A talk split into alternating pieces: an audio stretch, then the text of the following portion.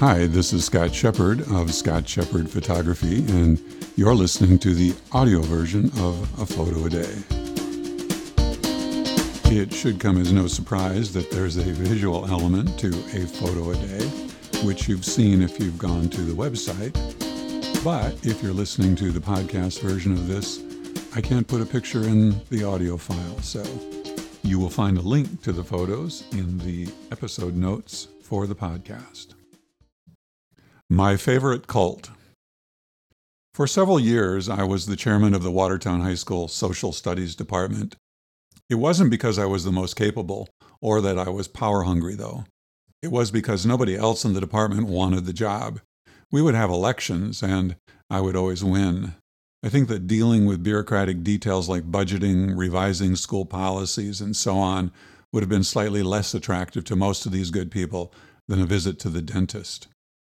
Our department meetings were usually fairly routine and always collegial, but sometimes they were beyond surprising, as this photo exemplifies. To understand what's going on here, I need to remind you of one of the more remarkable current events in the U.S. in 1997. Concurrent with the appearance of a comet known as Hale Bopp, a cult known as Heaven's Gate grew in size. Among other things, they believed that in the tail of the comet there was an alien spaceship and that if they shed their earthly containers, they could catch a ride on the spaceship to a new and better world. In all, 39 members were found dead in a rented house. They were victims of a delusion that led to mass suicide. They were all lying neatly in bunk beds with purple squares covering their faces. They were dressed in robes and matching sneakers, and they had armbands on that read Heaven's Gate Away Team. They also had $5.75 in quarters in their pockets because, investigators learned, they thought that would be the cost of the fare from Earth to the comet and to their new life.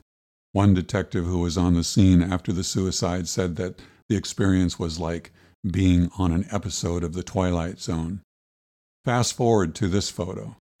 On this day, as I was getting ready for our meeting, my classroom door opened and this group dressed in robes and bearing lighted candles, marched solemnly in.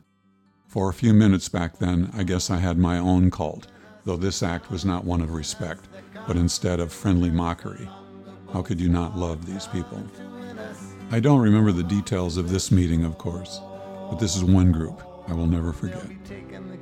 I'm glad that we could get together today. Stay safe.